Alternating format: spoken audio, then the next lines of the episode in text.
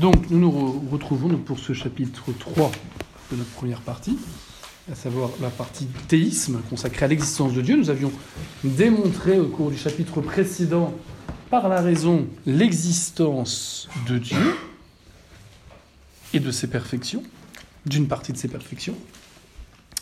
Il nous faut conclure cette partie sur Dieu en répondant un peu aux objections qui nous sont faites euh, contre euh, j'allais dire, euh, euh, cette existence, l'existence de Dieu, et puis les conséquences que ça a, euh, et qu'on verra plus tard dans les parties suivantes.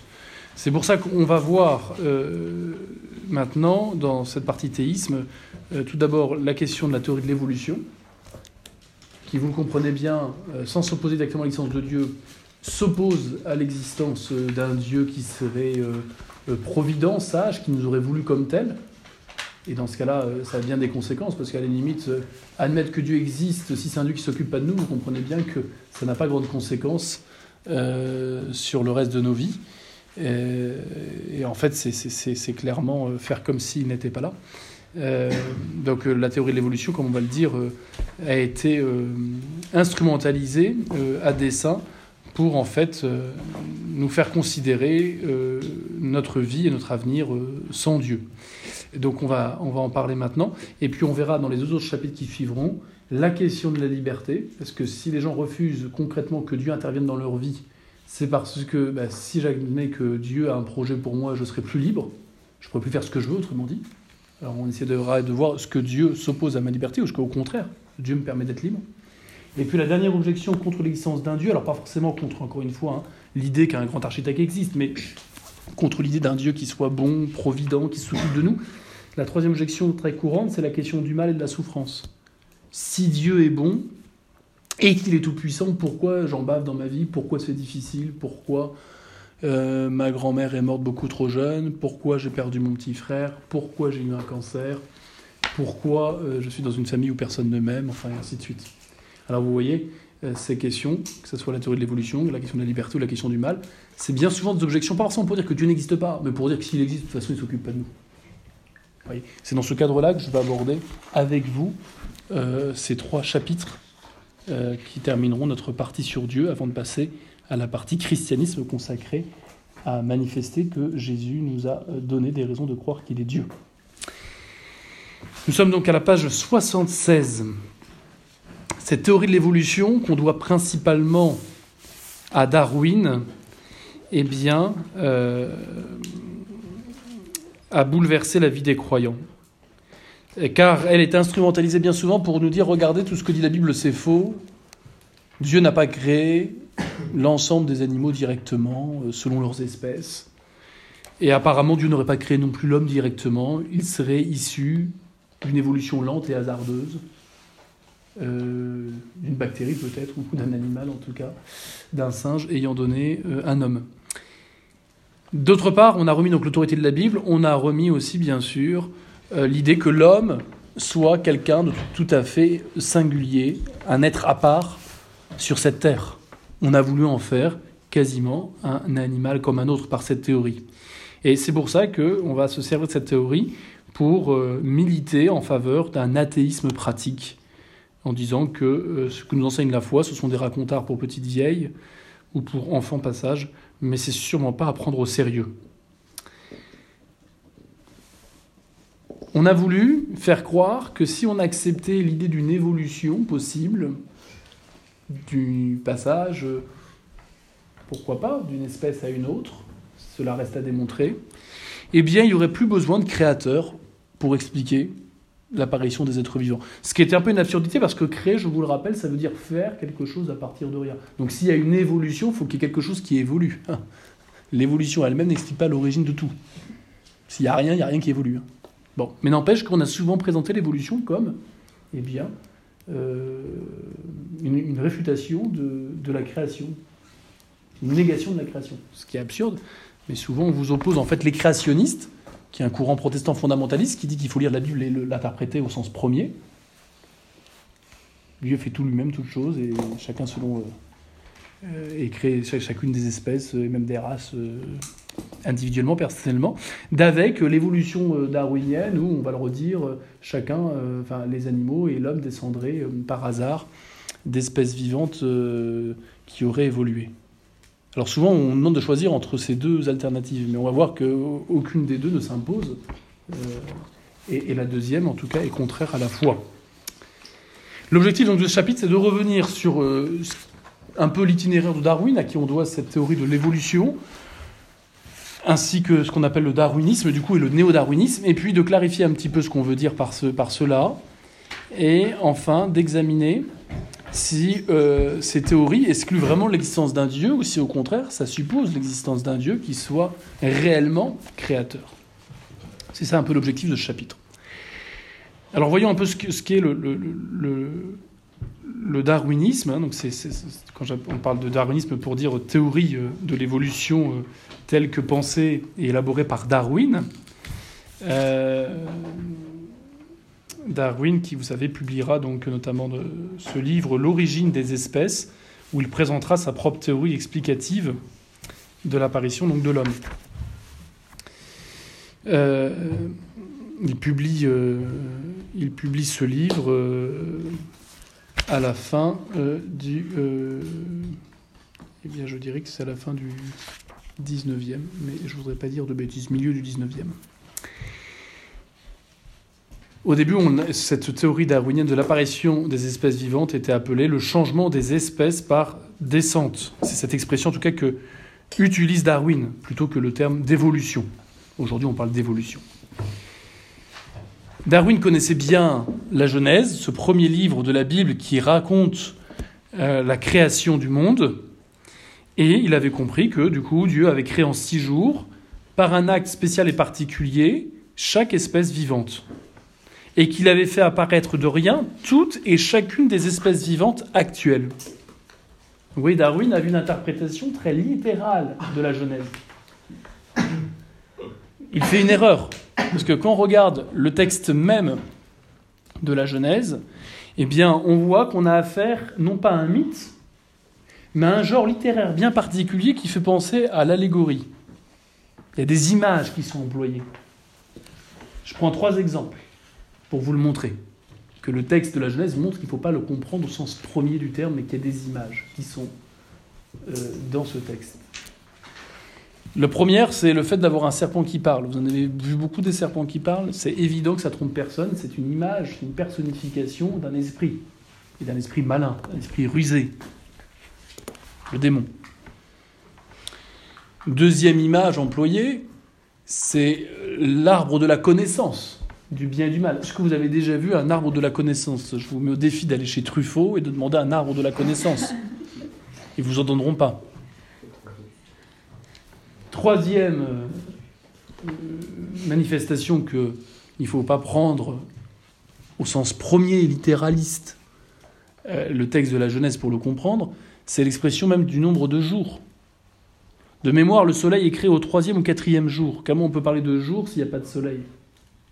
S'il n'y a pas de soleil, il n'y a pas de jour. S'il n'y a pas de jour, il n'y a pas de nuit. Hein. Ni nuit ni jour. Donc c'est évident que quand on parle de création en six jours, on ne parle pas de création en six fois 24 heures. Bon. Donc, c'est évident que celui qui est idiot, c'est pas celui qui a écrit la Bible, mais c'est celui qui la comprend pas et qui veut interpréter tout au sens premier. Si vous dites euh, à quelqu'un qui vous demande euh, quel temps il fait chez vous et vous lui dites je ne sais pas parce que le soleil s'est couché, s'il vous dit menteur, le soleil ne se couche pas là où il n'a pas de lit, et vous lui répondez Crétin, tu ne connais pas cette expression coucher de soleil. C'est une façon de dire que le soleil a disparu à la vue des hommes de telle ou telle partie du globe. Bon, ben il en a un peu de même pour celui, vous voyez, qui prétend dire que la Bible contient des erreurs ou des mensonges parce qu'il ne la comprend pas. Je vous rappelle d'autant plus qu'on n'est pas, je vous rappelle que c'est d'autant vrai qu'on n'est pas protestant et qu'il ne suffit pas d'avoir le bouquin, la Bible pour comprendre ce y a voulu nous dire. Déjà parce que tout n'y est pas contenu, d'une part, et d'autre part, pour la comprendre, il nous faut eh bien, quelqu'un qui nous dise comment on doit la comprendre. Et des explications. C'est pour ça qu'on ne lit pas une Bible sans les notes interprétatives, explicatives approuvée par l'Église catholique. On ne lit pas des Bibles protestantes, par exemple. Bon, on lit une Bible catholique, c'est-à-dire qu'il y a une traduction conforme au sens euh, du texte originel, et puis euh, qu'il y a des explications permettant d'éviter euh, bien des contresens et des interprétations contraires à la foi. Donc Darwin comprend la Genèse au sens primitif, au sens premier. Il ne voit pas le genre propre de ce texte. Et comme d'autre part, il observe une influence du milieu naturel sur les êtres vivants, le fait qu'au sein d'une même portée animale, il y a des petites variations, des petites mutations, euh, il va en, conclure assez rapidement euh, qu'il euh, y a eu, on le redira, une, une, une évolution des espèces, qu'elles n'ont pas tous été créées telles quelles, mais qu'elles sont, pour certaines en tout cas, l'aboutissement d'une évolution. Et qu'ainsi, la Bible nous trompe. Elle contient des erreurs, elle n'est pas révélée par Dieu. Darwin, en effet, avait observé notamment aux Galapagos des tortues qui présentaient des différences entre elles. Il avait cru déceler d'ailleurs eh bien, euh, euh, des, des, mutations dans un certain sens. Et il va observer aussi euh, une disproportion entre les ressources naturelles et la croissance démographique. Moins il y a de ressources naturelles, eh bien, plus, euh, plus il y aura une sélection drastique, c'est logique, et simplement les plus aptes vont survivre dans un milieu qui est plus hostile. Et c'est ce principe de sélection naturelle qui va lui faire dire que seuls les plus aptes, c'est-à-dire des animaux ayant eu des petites mutations, euh, qui sont restées en eux et qu'ils ont pu euh, transmettre, et eh bien ces mutations accumulées par la reproduction finissent par donner à des animaux des caractéristiques leur permettant de survivre plus facilement dans tel milieu. Et c'est ceux-là qui vont survivre, les autres vont disparaître. Car les animaux qui n'auraient pas eu ces mutations, ces variations, eh bien, euh, progressivement ont disparu, n'ayant pas l'aptitude, les aptitudes requises pour euh, rester euh, en vie. Il y a un chapitre entier consacré dans l'origine des espèces, et le chapitre 3 à cette question de la sélection naturelle. Voilà l'explication darwinienne de l'évolution, c'est essentiellement cette idée qu'il y a des petites variations qui s'accumulent et qui se transmettent, et que euh, progressivement demeurent les espèces, les animaux ayant des mutations, les avantageant sur les autres animaux, faisant que eux vont survivre et pas les autres. Petite variation et sélection naturelle sont ces deux principes principaux de l'explication de l'évolution telle que théorisée par Darwin, qui lui fera conclure encore une fois que la Bible nous trompe et qu'ainsi la diversité des espèces ne vient pas euh, d'une multiplicité d'actes divins de création. Dieu n'a pas voulu précisément chaque espèce, mais celles-ci sont nées un peu par hasard. Un qui se servera de cela contre la religion et qui n'arrêtera pas d'opposer la science à la foi, c'est un certain Thomas Huxley, qu'on appelait le bulldog, le, le bulldog de Darwin. Alors, il est intéressant, c'est ce que je vous ai mis à la page 78, d'observer qu'à la base, Darwin euh, reconnaît, même quand il élabore sa théorie de l'évolution, que Dieu existe. Il n'exclut pas euh, l'idée qu'il puisse y avoir à la fois une évolution des espèces et en même temps l'existence d'un Dieu plusieurs fois dans son livre L'origine des espèces, vous voyez, de 1859, donc du milieu du 19e siècle, euh, eh Darwin fait appel à l'action divine, notamment pour rendre compte de ce que la variation des êtres vivants, multipliée par la reproduction et triée par la sélection naturelle, ait pu faire apparaître un organe aussi complexe que l'œil. Darwin pense que l'accumulation de variations a pu faire évoluer un être vivant jusqu'à lui donner de nouveaux organes lui permettant d'être plus apte et de survivre plus facilement dans un milieu. Mais pour lui, cela implique une intervention d'une intelligence divine. En tout cas au départ. Voilà ce qu'il dit à propos de l'œil, vous voyez, euh, dans son livre toujours euh, L'origine euh, des espèces. La comparaison, c'est la note 83. La, la comparaison entre l'œil et le télescope se présente naturellement à l'esprit le télescope, c'est pour regarder les astres. Nous savons que ce dernier instrument a été perfectionné par les efforts continus et prolongés des plus hautes intelligences humaines. Et nous en concluons naturellement que l'œil a dû se former par un procédé analogue. Mais cette conclusion n'est-elle pas présomptueuse? Avons-nous le droit de supposer que le Créateur met en jeu les forces intelligentes analogues à celles de l'homme. Avons-nous le droit de supposer que le Créateur met en jeu des forces intelligentes analogues à celles de l'homme? Voilà ce que dit Darwin en disant est-ce pas un peu présomptueux de penser que c'est simplement l'accumulation eh bien, de, petites de, variations, de mutations, euh, ayant permis que l'œil finisse par apparaître? Il dit ben non, c'est pas suffisant. Il faut qu'il y ait un créateur qui ait pensé eh bien, ces variations de façon à ce qu'elles puissent aboutir à quelque chose euh, qui soit euh, non pas chaotique mais ordonné. En gros, il faut que ces variations aient été dirigées. Donc vous voyez bien qu'à la base, Darwin n'exclut pas du tout l'existence de Dieu, même si, pour lui, les espèces sont apparues par évolution des unes des autres, au moyen de ces mutations aléatoires qui se sont accumulées dans le temps et qui se sont euh, transmises, et de la sélection naturelle. En effet, on ne peut pas ignorer que pour qu'il y ait une évolution, pour qu'il y ait un changement, il faut qu'il y ait d'abord quelque chose. Donc l'évolution ne peut pas exclure Dieu. Car si l'évolution exclut Dieu, c'est parce que l'évolution exclurait la création. Et je vous rappelle que créer, c'est faire quelque chose à partir de rien. Évoluer, c'est partir de quelque chose pour arriver à quelque chose d'autre. Donc qui dit évolution dit nécessairement un sujet antérieur à elle-même. Aussi, il faut remarquer que, euh, et Darwin au début ne devait pas l'ignorer, euh, même s'il finit par l'ignorer, que euh, on ne peut pas passer du non-vivant au vivant euh, par simple changement.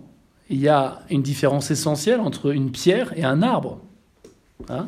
Comme il y a une différence essentielle entre un arbre et un animal. On ne voit pas comment de petites variations peuvent faire changer à ce point un être, sans l'intervention d'une puissance extérieure.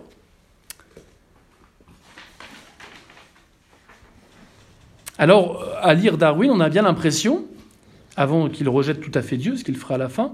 Mais on a bien l'impression au début d'un créationnisme tronqué. C'est-à-dire qu'il remet, il, veut bien accepter éventuellement que Dieu existe, qu'il ait créé les premiers êtres ou le premier être vivant, mais qu'ensuite celles-ci se sont transformées, ces êtres vivants sont transformés et, et ont donné naissance à une multitude d'autres espèces vivantes par euh, ce jeu de variations multipliées par la reproduction et trié par la sélection naturelle.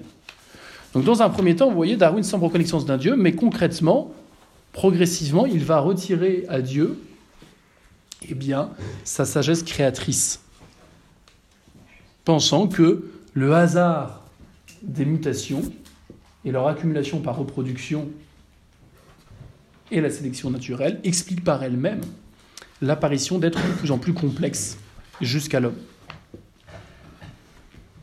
Mais Darwin, au début, encore une fois, euh, reconnaît tout à fait l'existence de Dieu et même, justement, la nécessité d'une intelligence pour diriger un petit peu cette, cette évolution. Puis il va oublier cela et très vite, il va se retrouver devant un dilemme. Choisir soit la création de chaque espèce vivante par Dieu, cette lecture qu'il a donc littéraliste de la Genèse, soit choisir la modification des espèces il va oublier encore une fois que toute évolution suppose qu'il y a quelque chose qui existe avant d'évoluer, il faut exister. Et que cela suppose une création. Voilà ce qu'il lui fera dire, eh bien, euh, dans son autobiographie, qui sera publiée cinq ans après sa mort, donc là on est à la fin du 19e, 1887, voilà ce qu'il dit. Vous parlez de Liel comme d'un juge, alors que ce dont je me plains est qu'il refuse d'en être un. J'ai quelquefois souhaité que Liel se déclarât contre moi, quand je dis moi, je veux dire seulement le changement des espèces par descente. C'est cela qui me semble le pivot. Personnellement, bien sûr, j'attache la plus grande importance à la sélection naturelle. Mais cela me paraît, me paraît entièrement dénué d'importance en comparaison de la question création ou modification. Vous voyez, Darwin va, opposer d'emblée, enfin d'emblée, plutôt pas d'emblée, mais rapidement, il va opposer qu'il disait avant sur euh, la question de l'œil. Il va oublier cela et va dire, mais en fait, il faut choisir. Soit il y a une création directement perdue des espèces, soit il n'y a aucune création et c'est que l'évolution. En oubliant encore une fois que qui dit évolution dit sujet antérieur à elle, dit existence de quelque chose pour que ça évolue.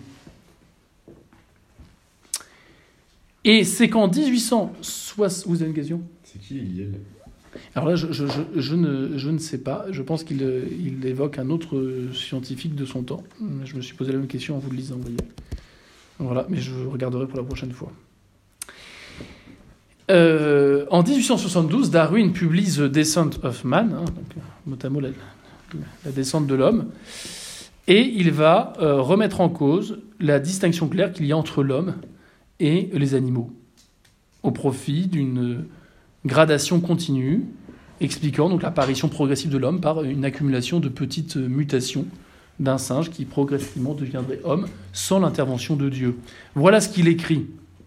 Si aucun être organisé, l'homme excepté, n'avait possédé quelques facultés de cette sorte, il s'agit de l'intelligence, ou que ces facultés eussent été chez ce dernier d'une nature toute différente euh, de ce qu'elles sont chez les animaux inférieurs, et jamais nous n'aurions pu nous convaincre que nos hautes facultés sont la résultante d'un développement graduel, c'est-à-dire d'une accumulation de petites mutations. Mais on peut facilement démontrer qu'il n'existe aucune différence fondamentale de ce genre. Il est en train de nous dire qu'il n'y a en fait pas de différence fondamentale entre l'homme, qui aurait donc des facultés intellectuelles, et, euh, et les animaux. Comme si les animaux les plus évolués avaient une intelligence, faisant qu'il n'y a pas une grande différence entre eux et nous. Il faut bien admettre qu'il y a un intervalle infiniment plus considérable, dit toujours Darwin, donc euh, dans euh, son livre La descente de l'homme. Il faut bien admettre aussi qu'il y a un intervalle infiniment plus considérable entre les facultés intellectuelles d'un poisson. Donc il semble dire qu'un poisson a une intelligence, c'est intéressant. Donc il faut bien admettre qu'il y a une différence infiniment plus considérable entre les facultés intellectuelles d'un poisson de l'ordre le plus inférieur, tel qu'une lamproie ou un amphioxus, ne me demandez pas ce que c'est précisément, je ne suis pas biologiste, et celle de l'un des singes les plus élevés. Il y a une différence plus grande sur lui entre le plus petit poisson et le singe que entre les facultés intellectuelles de celui-ci, du singe, et celles de l'homme. Cet intervalle est cependant comblé par d'innombrables gradations. Donc il est en train de nous dire, regardez dans la nature, entre le poisson le plus bête et le singe le plus intelligent, il y a beaucoup plus de différence qu'entre le singe le plus intelligent et l'homme le moins intelligent. Donc il fait comme si soit l'homme n'a pas vraiment d'intelligence, euh, soit l'animal en fait a une intelligence. Il ne voit plus la différence essentielle qu'il y a entre l'homme le plus crétin du monde et l'animal le plus évolué. C'est quand même un petit peu dommage. Et Darwin d'ailleurs dira, euh, le dit après, hein, euh, toujours dans le même, dans le même livre, j'ai l'intention de démontrer dans ce chapitre qu'il n'existe aucune différence fondamentale entre l'homme et les mammifères les plus élevés au point de vue des facultés intellectuelles. Euh, de sorte, vous voyez, on comprend bien que considérer l'homme comme en fait un animal légèrement plus évolué que le dernier des mammifères, eh bien, euh, c'est considérer l'homme comme le produit de transformation biologique, obéissant à des facteurs aveugles de d'évolution et de sélection, qui n'a plus rien à voir avec euh, un amour personnel de Dieu euh, l'ayant voulu à son image. Souvenez-vous, la Bible, elle se termine clairement avec cette idée que l'homme est le chef-d'œuvre de la création visible qui a nécessité une intervention particulière de Dieu. L'homme étant celui qui est fait le dernier jour directement par Dieu à son image. Faisons l'homme à notre image. Il fit l'homme à son image et à sa ressemblance, nous dit la Genèse. Donc vous comprenez bien que là, ça n'a plus rien à voir avec cette idée de la Bible qu'on peut démontrer par la raison, à savoir que l'homme n'est pas un animal parce qu'il a une intelligence, une âme au sens spirituel, une intelligence, une capacité de connaissance intellectuelle, de raisonnement, et une capacité d'amour libre, pas simplement le sentiment dont on a parlé l'autre jour, hein, mais une capacité de vouloir le bien de l'autre, ou de soi, ou de Dieu. Cette capacité de connaissance et d'amour, elle ne peut pas venir de la matière, du corps. Elle ne peut pas venir d'un mammifère. Elle vient du dehors, dit Aristote, quatre siècles avant le Christ. Donc la question de savoir si l'homme est un animal peut se résoudre sans parler de la religion catholique hein, et de la foi. C'est une question de raison. Euh, si je ne fais pas cours à des singes, c'est parce que j'estime qu'ils ne sont pas en capacité de comprendre ce que j'ai à leur dire. Et je crois que c'est à peu près euh, admis par tous les professeurs. Euh, alors vous me direz, oui, parce que vous ne parlez pas leur langage, mais personne en tout cas a réussi à décrypter leur langage de façon à leur transmettre un savoir abstrait. Attention. Donc vous voyez comment on est passé d'un constat de certaines évolutions, de certaines mutations plutôt, par Darwin, à euh, l'idée que cela exclut l'intervention d'un créateur et que l'homme, après tout, est un animal comme un autre, simplement un peu plus évolué. C'est quand même euh, hallucinant. C'est très grave. Alors bien sûr parce que c'est contraire à la foi, mais c'est très grave parce que c'est contraire même à la raison. Et ainsi, dans l'explication darwinienne qu'on vient de donner de l'apparition des espèces vivantes et de l'homme, eh bien, on voit que la création, et spécialement les vivants, ne sont plus le fruit d'une volonté divine, d'une volonté créatrice, mais sont le fruit d'un mécanisme aveugle, celui de la variation, à laquelle s'applique un autre facteur aveugle, la sélection. Et c'est cela qui va remplacer eh bien, euh, le Dieu créateur. De plus, du coup, dans cette conception euh, darwinienne de l'apparition et de l'évolution des espèces, eh bien, euh, la, la, continuité des êtres, apparemment euh, perçue ou supposée par Darwin pour expliquer la multiplication des espèces et leurs leur points communs, eh bien, cette continuité des êtres s'est substituée à remplacer leur différenciation en espèces distinctes et hiérarchisées. Pour lui, entre le poisson et le singe, il y a des grandes différences, mais c'est pas tant que ça. Et entre le singe et l'homme, les différences sont, euh, plus petites. Donc pour lui, en fait, il n'y a pas, vous voyez, des espèces clairement euh, hiérarchisées. Il ne reconnaît plus donc même l'idée d'une nature, faisant qu'un être euh, eh bien, réalise une, une espèce particulière. Et voilà pourquoi, du coup, euh, si on suit Darwin, euh, on aboutit à un créationnisme tronqué. Dieu a peut-être créé à l'origine euh, le premier être par lequel est arrivé toutes les espèces par les jeux des mutations et de la sélection. Mais ce qui est sûr, c'est qu'il ne gouverne pas sa création, que probablement bien des espèces sont arrivées sans qu'il le veuille, en tout cas sans qu'il les crée. Et, et ce créationnisme tronqué conduit alors à un disme lointain, quand bien même il y aurait un premier architecte, il ne s'occupe pas de nous, il n'a pas de projet pour nous. Et il n'a pas voulu l'homme en soi en tant que tel et en tant que distinct, euh, et clairement euh, au-dessus des, animaux. Alors on comprend que cette théorie du coup euh, de l'évolution, telle que inaugurée par Darwin, soit la porte d'entrée euh, de l'athéisme pratique ou de l'agnosticisme, cette idée que si un Dieu qui existe, on ne peut pas le connaître. Et il ne change pas grand-chose dans nos vies parce qu'il n'est pas responsable directement de ce que nous sommes. Et cela, bien sûr, contredit du coup aussi bah, la foi. Hein, si Dieu n'a pas voulu l'homme en tant que tel et qu'il est le fruit d'apparitions hasardeuses, de mutations hasardeuses, pardon, alors pourquoi il se révélerait? Pourquoi il se ferait connaître dans son intimité? Pourquoi il lui voudrait un bonheur particulier, une destinée particulière? Vous comprenez?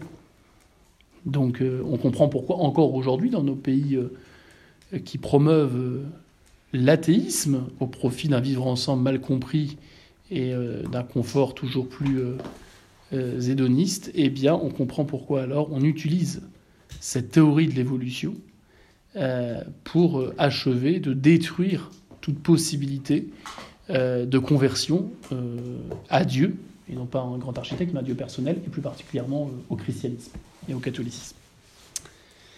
Alors résumons ce qu'on a dit sur le darwinisme et sur ce qu'on appelle aujourd'hui le néo-darwinisme, c'est-à-dire la théorie de Darwin adaptée à de nouvelles découvertes scientifiques. Donc, s'il fallait résumer, pour le darwinisme, c'est cela, c'est l'idée que les espèces de vivants se succèdent par différenciation, progressive et remplacement des plus faibles. Il y a évolution de tous les vivants qui viennent de la matière inorganique selon un lent processus. On part de minéraux pour arriver à des humains, en passant par une succession d'espèces qui ont muté et qui ont euh, donné euh, naissance, si je puis dire, à d'autres espèces toujours plus complexes les unes des autres. Ce processus, il se fonde donc sur de toutes petites variations qui adviennent de façon hasardeuse et qui seraient innombrables. Et seules les variations permettant à une espèce d'être plus adaptées à la vie et à la survie de l'individu, des individus de cette espèce, et à sa reproduction. Seules celles-ci, eh bien, euh, vont euh, permettre à ces animaux évolués ou à ces êtres évolués de se maintenir en vie alors que les autres vont disparaître progressivement. Hein? Donc vous avez des êtres, ils mutent de façon hasardeuse, ces mutations s'accumulent, et puis les mutations qui sont favorables à la survie, euh, qui rendent plus aptes à la survie telle ou telle espèce, va faire que cette espèce, elle va continuer à vivre et à se reproduire, et puis les autres, qui ont des mutations qui ne leur sont pas avantageuses, vont être détruites. Soit par défaut de ressources, soit par rivalité, parce que les autres espèces plus avantageuses vont les, euh, vont les détruire. Donc ça, c'est le darwinisme. Ce qu'on retient généralement de la théorie de Darwin, dont on a vu l'évolution de la pensée, euh, d'un déisme à euh, un athéisme pratique. Le néo-darwinisme, ça reprend cette théorie, mais ça précise deux, trois choses. D'abord, ça dit que les petites variations mentionnées par Darwin sont en fait dues à des mutations. Et le terme de mutation, on ne les trouve pas directement chez Darwin. Et ces, mutations sont définies comme des changements brusques et aléatoires, imprévisibles, affectant l'acide désoxyribonucléique. L'acide désoxyribonucléique, qui est en fait cet acide qui euh, eh bien, permet euh, de modifier le code génétique. Ces variations, en fait, vont atteindre l'ADN. Ces variations sont des mutations qui atteignent l'ADN. Ce qui explique ainsi eh bien, euh, ce que disait déjà Darwin, le fait qu'il y ait une transmission de ces variations d'une génération à une autre par reproduction. Et à l'occasion de cette reproduction, il y a une multiplication des mutations qui vont à leur tour se transmettre. Et la sélection naturelle est retenue aussi dans le néo-darwinisme comme étant ce qui explique euh, le tri des individus favorisant les plus aptes. Cette sélection naturelle étant en fait cette lutte pour la survie euh, qu'elle implique, et seuls survivent ceux qui sont favorisés par ces euh, mutations génétiques qui se transmettent. Et alors, si vous ajoutez à cela des centaines de millions d'années, suite à des changements multiples et aléatoires, vous euh, arrivez à des espèces vivantes actuelles, hautement adaptées à leur euh, milieu et aux fonctions qui leur permettent de vivre et de se reproduire. C'est ça la théorie de Darwin mise à jour de euh, dernières hypothèses scientifiques. Donc c'est globalement, ça reprend bien les mêmes principes ça ne fait qu'expliquer un peu plus précisément pourquoi ces variations se transmettent. Est-ce qu'il y a des questions sur ce qu'on vient de dire avant de passer maintenant à la critique de cette théorie? Parce que vous avez bien compris que si je présente cette théorie, ce n'est pas pour dire qu'elle est géniale et qu'elle ne pose aucune difficulté, c'est pour vous montrer plutôt ses limites et pour vous montrer surtout en quoi elle ne peut pas être une preuve de l'inexistence d'un Dieu créateur et provident et sage. Cette question? Alors, critiquons euh, cette théorie en étant le plus honnête possible. Nous sommes à la page 82. Bon, d'abord, il faut quand même retenir ce que dit Darwin au tout début dans son livre L'origine des espèces, qui théorise cette évolution supposée. Euh, comme il le disait au début, avec l'exemple de l'œil, c'est pas parce qu'on dit qu'il y a eu des mutations qu'on exclut nécessairement c'est parce qu'on dit qu'il y a eu des, des, des, variations, des, oui, des mutations, des variations aléatoires qui ont permis, euh, des variations qui ont permis euh, le perfectionnement d'une espèce avec l'apparition d'un organe comme l'œil, qu'on doit exclure l'idée de la création et l'idée même de Dieu. ça, Darwin au tout début le voit très bien. Et il le dit très bien, hein. ça serait présomptueux de penser que simplement des, des variations qui sont accumulées qui donnent euh, naissance à un œil si ces variations n'ont pas été dirigées par une intervention divine. Comme le télescope n'est pas arrivé par hasard. C'est euh, l'accumulation de la recherche qui a permis de forger cet outil. Donc ça, il faut retenir ce qu'il disait au début parce qu'il il faudra le maintenir, il ne faudra pas l'oublier comme lui-même l'oubliera. Euh, de plus, on peut dire que Darwin semble avoir raison lorsqu'il dit qu'il y a des variations et que ces variations euh, qu'on peut constater d'une espèce à une autre ou euh, d'une race à une autre, euh, eh bien, elles sont probablement liées à l'interaction du milieu. Qui fait que selon le milieu, tempéré, chaud, froid, vous aurez des espèces qui présenteront des différences entre elles, s'expliquant par cette différence de milieu. Ainsi, pour parler comme les biologistes, la microévolution, c'est-à-dire non pas tant passage d'une espèce à une autre, mais modification au sein d'une espèce avec euh, apparition de différentes races, semble explicable par des variations causées par les mutations. Ainsi, la variation de la phalène du bouleau, qui est une espèce de papillon, qui dans une région industrielle présente des ailes grises qui leur permettent d'être euh, moins visibles par leurs prédateurs. Voilà un cas peut-être euh, de sélection naturelle bien compris. Mais entre dire qu'il peut y avoir un changement de couleur lié au milieu et dire qu'il y a une apparition d'une nouvelle espèce à partir d'une autre, vous comprenez que ce n'est pas la même chose. Euh, et on le redira, on n'a jamais constaté, on n'a jamais constaté l'apparition d'une espèce nouvelle à partir d'une autre espèce, par simple hum, accumulation de mutations. En revanche, des différences au sein d'une même espèce, l'apparition de différentes races, ça, oui. Mais c'est quand même pas la même chose.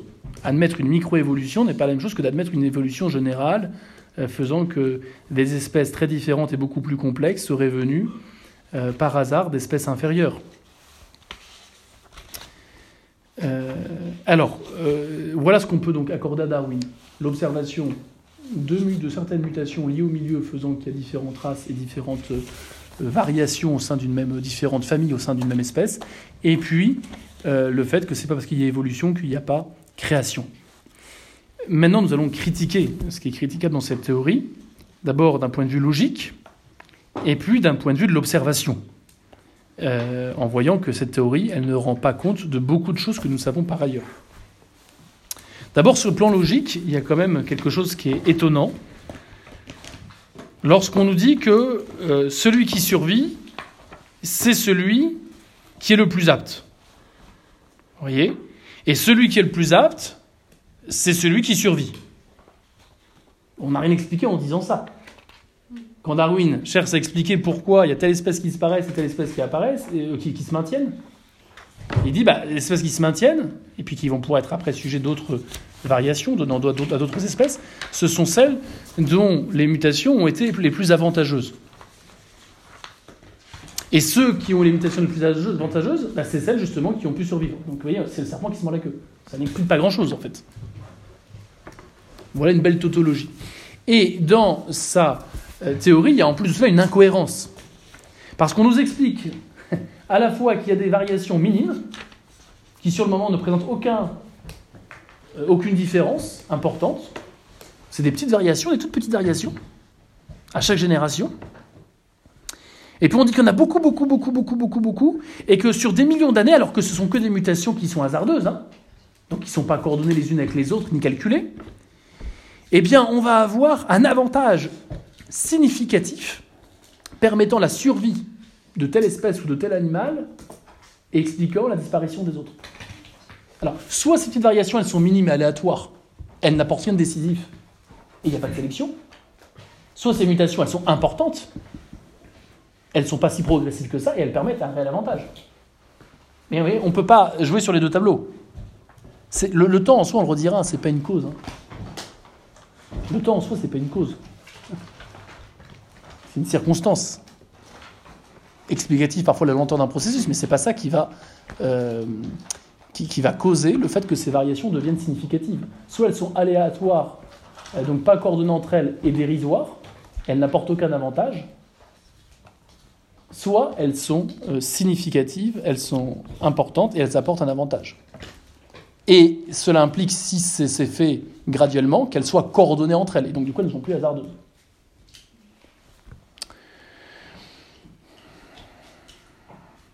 Et cette contradiction, Darwin ne semble pas la voir, et pourtant il, la manifeste bien lorsqu'il dit ceci, toujours dans son livre L'origine des espèces.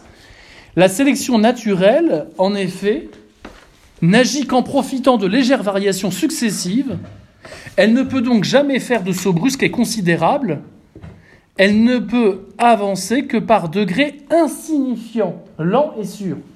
Donc il dit que ces, ces, variations euh, ne sont rien du tout, ou quasiment rien, que c'est lent, que c'est insignifiant, et il nous explique après que ça va apporter un vrai avantage expliquant la survie des uns et la destruction des autres. Il y a une contradiction. Comment un animal porteur d'une telle variation insignifiante peut en être avantagé et ainsi être rendu plus apte que les autres à survivre? Donc vous voyez, ça c'est les deux euh, grandes critiques logiques qu'on peut faire à cette théorie.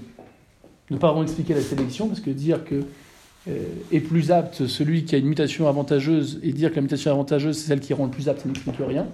Et puis parler d'accumulation de variations hasardeuses insignifiantes pour après expliquer qu'il y en a qui sont plus aptes que d'autres, euh, c'est une contradiction dans les termes. Voyons maintenant les objections qu'on peut faire à la théorie de l'évolution, au darwinisme, même au déonarwinisme, à partir de ce qu'on sait. Confrontons cela à l'observation. Premièrement, première objection qu'on peut faire à cette théorie, euh, c'est qu'on devrait, en principe, retrouver plein de formes vivantes intermédiaires, plein de fossiles intermédiaires, entre les formes primitives et les formes actuelles. Formes multiples dont on aurait, il y en a eu tellement qu'une part aurait dû se fossiliser. Et on ne retrouve pas ces chaînons manquants expliquant le passage d'une espèce à l'autre, ces intermédiaires. Voilà ce que dit Darwin déjà. Pourquoi ne trouvons-nous pas des dépôts riches en fossiles appartenant à ces périodes primitives? C'est là une question à laquelle je ne peux faire aucune réponse satisfaisante. Et il dira ailleurs, la plus grande preuve qu'on pourra faire contre ma théorie, c'est si on ne retrouve pas ces chaînons manquants. Ces fossiles attestant de ces passages progressifs d'une espèce à une autre. Darwin reconnaissait lui-même. Stephen Jang a montré dans son livre La vie est belle que eh euh, le schiste de Burge révèle une véritable explosion des formes vivantes au Cambrien. Alors le Cambrien, c'est un temps qui correspond à 500 millions d'années hein, euh, avant notre ère. Euh, et il observe une véritable explosion de formes vivantes en un temps géologiquement parlant très court et sans que des formes intermédiaires soient décelables. On ne voit pas, ces, encore une fois, ces mutations lentes euh, qui se seraient accumulées, donnant naissance à plein euh, d'espèces intermédiaires. Voilà ce qu'il dit. Au cours de ces 30 dernières années, une riche collection de fossiles précambriens a été trouvée, confirmant les prédictions de Darwin quant au pullulement de la vie avant l'ère primaire. Toutefois, le caractère très particulier de ces formes de vie n'a pas confirmé sa prévision d'une montée continuelle de la complexité en direction de celle étant apparue au Cambrien. Et le problème de l'explosion cambrienne reste toujours incompréhensible. Et peut-être l'est-il encore plus, puisque notre incompréhension repose maintenant sur la connaissance plutôt que sur l'ignorance de la vie précambrienne. Vous voyez, c'est intéressant de voir qu'on n'a pas du tout progressivement des espèces qu'on entraîne d'autres. On a plutôt une explosion d'espèces très, différentes, dont on ne peut pas faire euh, eh euh, un arbre cohérent, euh, les situant les unes par rapport aux autres. Et ce, sur un, un laps de temps assez court, qui exclut justement ces millions d'années dont on parlait pour passer d'une espèce à une autre. D'autre part, on sait aujourd'hui que les organes d'un vivant ont entre eux une très forte interdépendance. Hein euh, autrement dit, pour que tout animal vive, il faut que ses organes soient adaptés entre eux. Une toute petite variation faite dans l'un et pas dans les autres, très souvent ne rend plus l'être vivant viable. Voyez Donc euh, des petites variations qui ne sont pas coordonnées entre elles, euh, eh bien ça aboutit à la mort. C'est ce que vous avez dans le cancer. Hein. Petite dégénérescence des cellules, ça entraîne d'autres que dégénérescence, et puis ça se communique à tout l'organisme et ça aboutit à la mort. Et on sait que pour que justement une mutation ne soit pas destructrice, il faut qu'elle soit coordonnée avec l'ensemble des autres organes euh, pour que, euh, dans ce cas-là, il y, ait un possible avantage, en tout cas qu'il n'y ait pas de nuisance. Et ce à cause de l'interdépendance des organes. Euh, donc ça, c'est quand même, quand même aussi intéressant de le noter. Donc troisième objection, ça c'était la deuxième, il y a un défaut de mise en page. Troisième objection, euh, on dit que euh, il y a donc une apparition d'espèces nouvelles par rapport à d'autres espèces, et ce via la sélection naturelle, Sauf que depuis la théorie de Darwin, on n'a jamais constaté, ce qui fait quand même maintenant euh, eh bien, deux siècles, ou presque, on n'a jamais constaté l'apparition d'une nouvelle espèce, alors tant par sélection naturelle que par sélection artificielle. Vous savez qu'en laboratoire, on peut tout à fait essayer de faire des, mutations, de générer des mutations génétiques chez un animal. Et on n'a jamais réussi à faire d'un animal une autre espèce. On a vu parfois les modifier génétiquement, leur donner une caractéristique. De là à, faire, apparaître d'une souris euh, un poussin ou une chèvre, ça, on n'y est jamais arrivé. Bon. Troisièmement, si la sélection naturelle équivaut à la loi le- du plus fort, hein, seul le plus fort est le plus apte et donc euh, reste et les autres disparaissent, pourquoi alors euh, on n'a pas que euh, les rochers et des gaz assez simples que, vous voyez, si, c'est la loi du plus fort, seuls les êtres les plus robustes, les plus simples, les moins complexes devraient perdurer et tous les autres devraient être détruits. Un humain est très fragile. La force de l'humain, c'est son intelligence lui permettant de faire des vêtements et des armes et des outils pour se défendre et se loger. Mais c'est en soi le plus vulnérable. Parce que c'est le plus complexe. Vous voyez Euh, et bien pourtant, on est là. hein. Et puis, il y a beaucoup d'animaux très fragiles bah, qui demeurent. Hein, prenez une libellule, c'est quand même très fragile. Un papillon, c'est quand même très fragile. Hein. Et bien, il y en a encore. Bon. Donc, euh, est-ce que la loi du plus fort se vérifie vraiment Pas sûr. hein. C'est le contraire. Quatrièmement, et je, vais m'arrêter là, mais la sélection naturelle ne permettant que la survie du plus apte conduit à prédire dans un même milieu l'existence d'une unique espèce d'un même genre, puisque entre tel euh, type d'animaux, bah, ceux qui vont euh, demeurer, c'est ceux, encore une fois, qui sont les plus avantagés par leurs différences, et les autres devraient disparaître. Or, au contraire, on constate au sein d'une même espèce eh bien, euh, au sein d'un même genre, une pluralité d'espèces. Vous avez je ne sais pas combien d'espèces de singes, je ne sais pas combien d'espèces d'oiseaux, je ne sais pas combien de... Donc euh, ce principe naturel ne, ne semble pas se vérifier.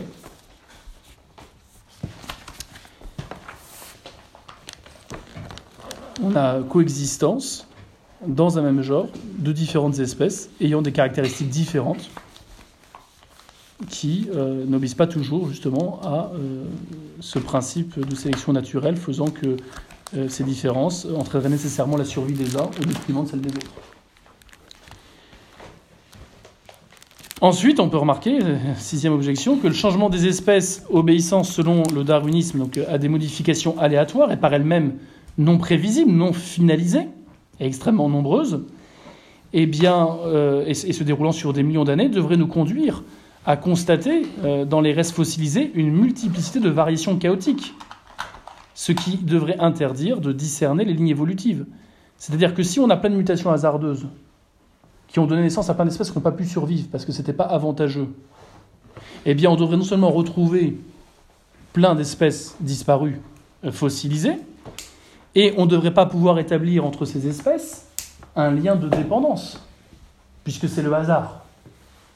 Vouloir faire un arbre généalogique des fossiles, tout en disant que ces fossiles sont les restes d'espèces apparues par hasard à partir d'autres, c'est une contradiction dans les termes.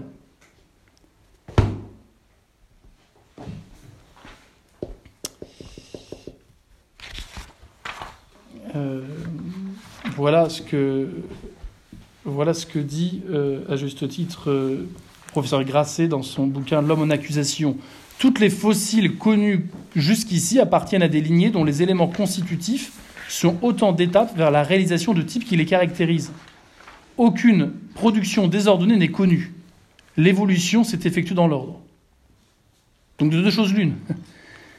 Soit on dit que, eh bien, il y a eu une évolution certaine, en tout cas au sein d'une même espèce, et que les fossiles qu'on a retrouvés permettent d'établir un lien de descendance. Mais dans ce cas-là, il y a une logique, il y a un ordre, et c'est pas par hasard. Soit ces arbres qu'on a reconstitués, on les a reconstitués artificiellement, mais ça ne correspond pas du tout à ce qui s'est passé. Mais on ne peut pas à la fois dire c'est le hasard et trouver une logique dans le perfectionnement des espèces les unes par rapport aux autres, encore une fois. Apparemment, on arrive à retrouver, en tout cas au sein d'une même espèce, effectivement, des fossiles qu'on peut classer dans un ordre, du moins complexe au plus complexe. Ce qui contredit l'idée que c'est par hasard. Au contraire, il y a une évolution ordonnée, au sein en tout cas d'une même espèce. Et je m'arrête là, je parlerai des dernières objections euh, la prochaine